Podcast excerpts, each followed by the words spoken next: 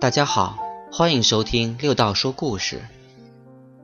今天的故事是：你了解自己的底线吗？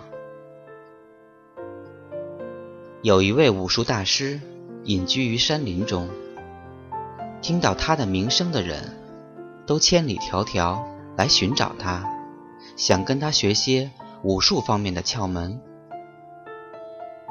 他们到达深山的时候。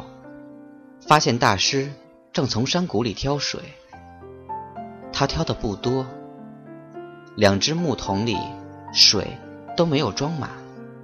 按他们的想象，大师应该能够挑很大的桶，而且挑得满满的。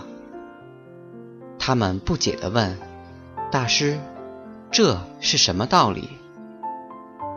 大师说：“挑水之道，并不在于挑多。”而在于挑得够用，一味贪多，适得其反。众人越发不解。大师从他们中拉了一个人，让他重新从山谷中打了两满桶水。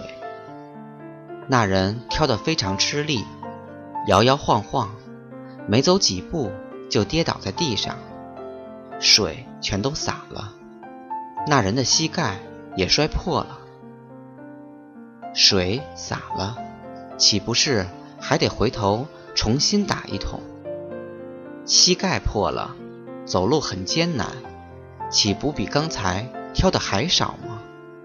大师说：“那么大师，请问具体挑多少？怎么估计呢？”大师笑道：“你们看这个桶。”众人看去，桶里画了一条线。大师说：“这条线是底线，水绝对不能高于这条线。高于这条线，就超过了自己的能力和需要。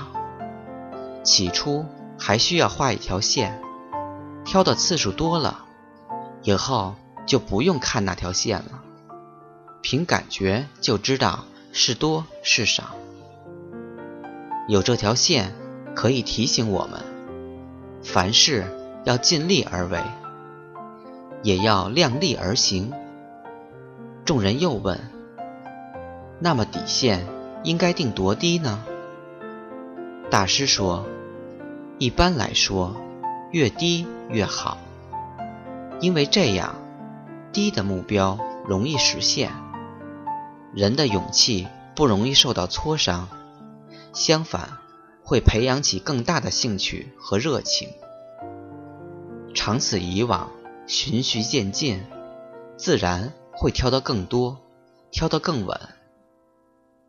挑水如同武术，武术如同做人，循序渐进，逐步实现目标，才能避免许多无谓的挫折。